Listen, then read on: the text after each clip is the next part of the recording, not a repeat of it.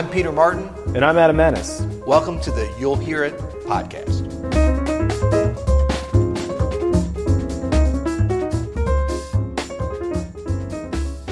Today we're going to give you 5 creative improv hacks guaranteed to improve your bebop solo. Now, am I taking it too far with the guarantee, Adam? Now, normally I would say that you should undersell and overproduce, but I think that in this case you are not overselling at all. We will improve your bebop solos with these great hacks. Okay, good, because I think that, bebop, even if you're not playing straight bebop, I think it's such an important skill to have in so many places. It's almost like the foundational language of this music in a lot of ways, and it's just great to kind of have it in your vocabulary. So it's cool to have some different ways to be creative with it. Now, let me start out, if that's okay, with one that's very simple, because I love starting simple, and that is to not start on the one. Now, this, we're talking about rhythm, of course. This seems easy, but if I play a line like this, 1, 2, 3, 4. That's okay, right? Yeah, it's like 6 out of 10. Six. I was going to say 6.5, but okay, that's cool. Yeah. But now if I go 1, 2, 3, 4. Yeah, that's groovy. Yeah, so, now we're at a 7 maybe, Yeah. And I realize I played a little bit different line, but it's just a lot of times I'll hear players playing good stuff,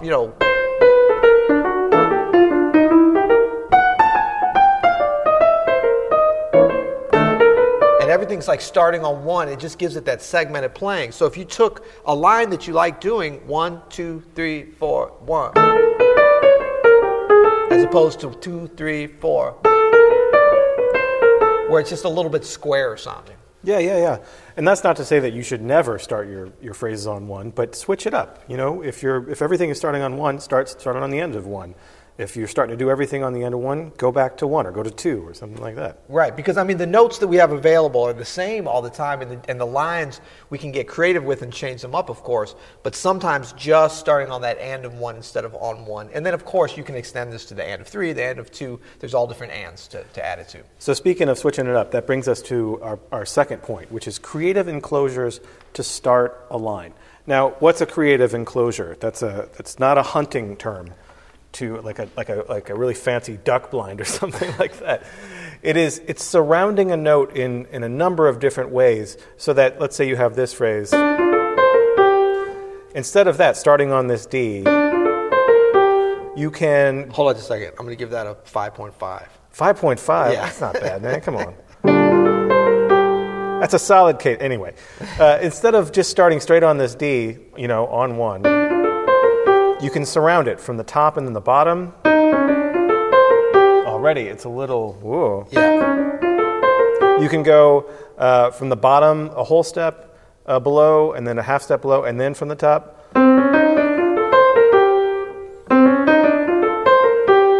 One, two, three. Mm-hmm. Already, it's starting to feel a little more bebop. You can start from a whole step above, and then a half step above, and then a half step below. Hear that sound all the time. And what's great about this is you're dealing with less information. Really, you're just playing. But when you look at that D as your goal note, you can surround it however you want. Now you've gotten more mileage out of just that one little lick. Right. Yeah, I love that too, because I'm always hearing from, players saying, well, I've got the same old stale lines, and they'll play them, and I'm like, those are good lines, those are good ideas, and you're hearing them, you're feeling them. Sometimes it just needs, just like the rhythmic thing, sometimes it just needs a little bit of melodic flair, and there's so many different ways to do this, that can become a big part of your individual style if you play this out right. Absolutely, and you can use those, not just to start a line, but in the middle of a line, too. Right. Same line, but putting that enclosure around the B flat, you can do that on any of those notes. Yeah, and this is really one of the easiest ways to get to that authentic bebop sound. Of course, it's got to be swinging, it's got to be in the right context, but these enclosures are so much. Charlie Parker, Dizzy Gillespie, Thelonious Monk, all the great bebop players or that were rooted in that music, you're going to hear a lot of this in their lines, especially early on. True. All right, number 3, we've got... diminished resolving to major. Now let's unpack what this sounds like. We've got a C major. We've got all that kind of stuff, but we've also got That's a 9 out of 10 right there. Okay, I'm getting there. Yeah.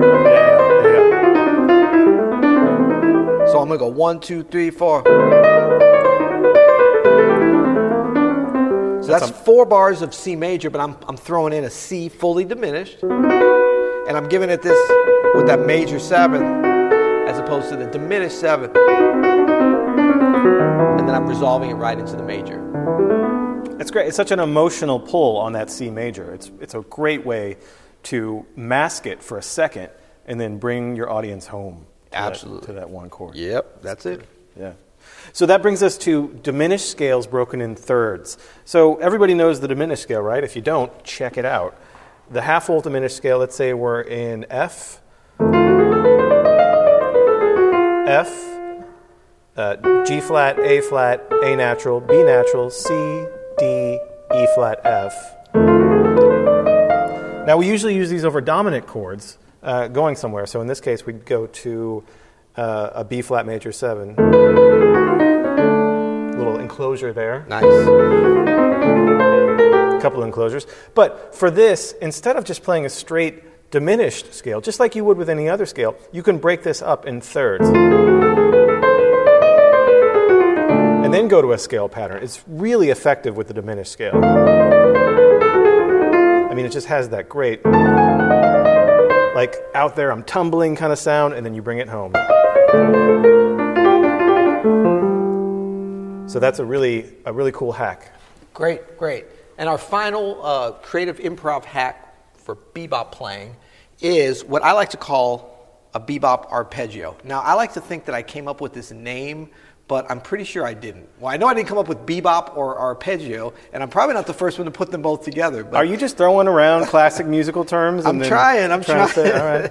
But I mean, the way I think about it, because you know, I grew up playing a lot of classical music and going through a lot of the traditional classical piano pedagogy, and so you know, all the different arpeggios. You know, practicing them a lot of different ways. But as I started to hear jazz, and especially bebop, and then kind of hard bop, and you know, all the great music that came after the bebop era, I was always hearing,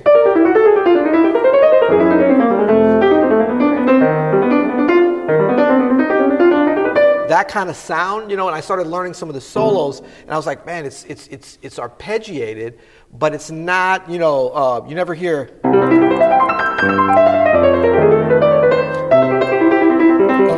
Because that's corny, but you might hear things that sound like arpeggiation. So the closest I could come up with in terms of practicing, and this can work really well for any instrument, is thinking about going up to the ninth, and we'll do it in dominant seventh, but you can do it in minor, you can do it diminished, you can do it major 7, even 6/9. But we look at 1, 3, 5, 7, 9. Yeah. And you know, on the piano, this has some technical challenges in terms of how you do this. But it's the, you know, it's the same thing going up into different keys. But the way it's broken up rhythmically, especially with the more traditional bebop sound, I think, is so you're going up to the 7th, and then you're going third to the 9th.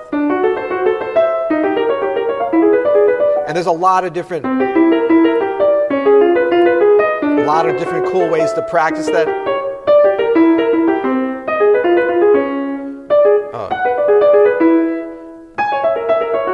But the foundation is that, you know.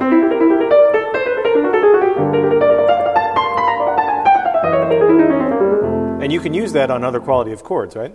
Yeah, like right there was minor 7, major 7. You can even with the lid in, you can kind of do it wherever. Lid in dominant. Yeah. Minor, you know, dominant with the minor 9th. That got into some diminished hacks. Not for today, right? Oh, you were on 9.5, and then it bumped you down to 9.2. So anyway, I hope you guys enjoy those 5. You can really take any of them, I think, kind of individually, and especially like the bebop arpeggio, and kind of take that through on your instrument, the different keys, different patterns with that, and use it to enhance your bebop playing. All right? Peace. That's it for today's episode of the You'll Hear It podcast. For more information or to hear more of these podcasts, go to openstudionetwork.com/podcast.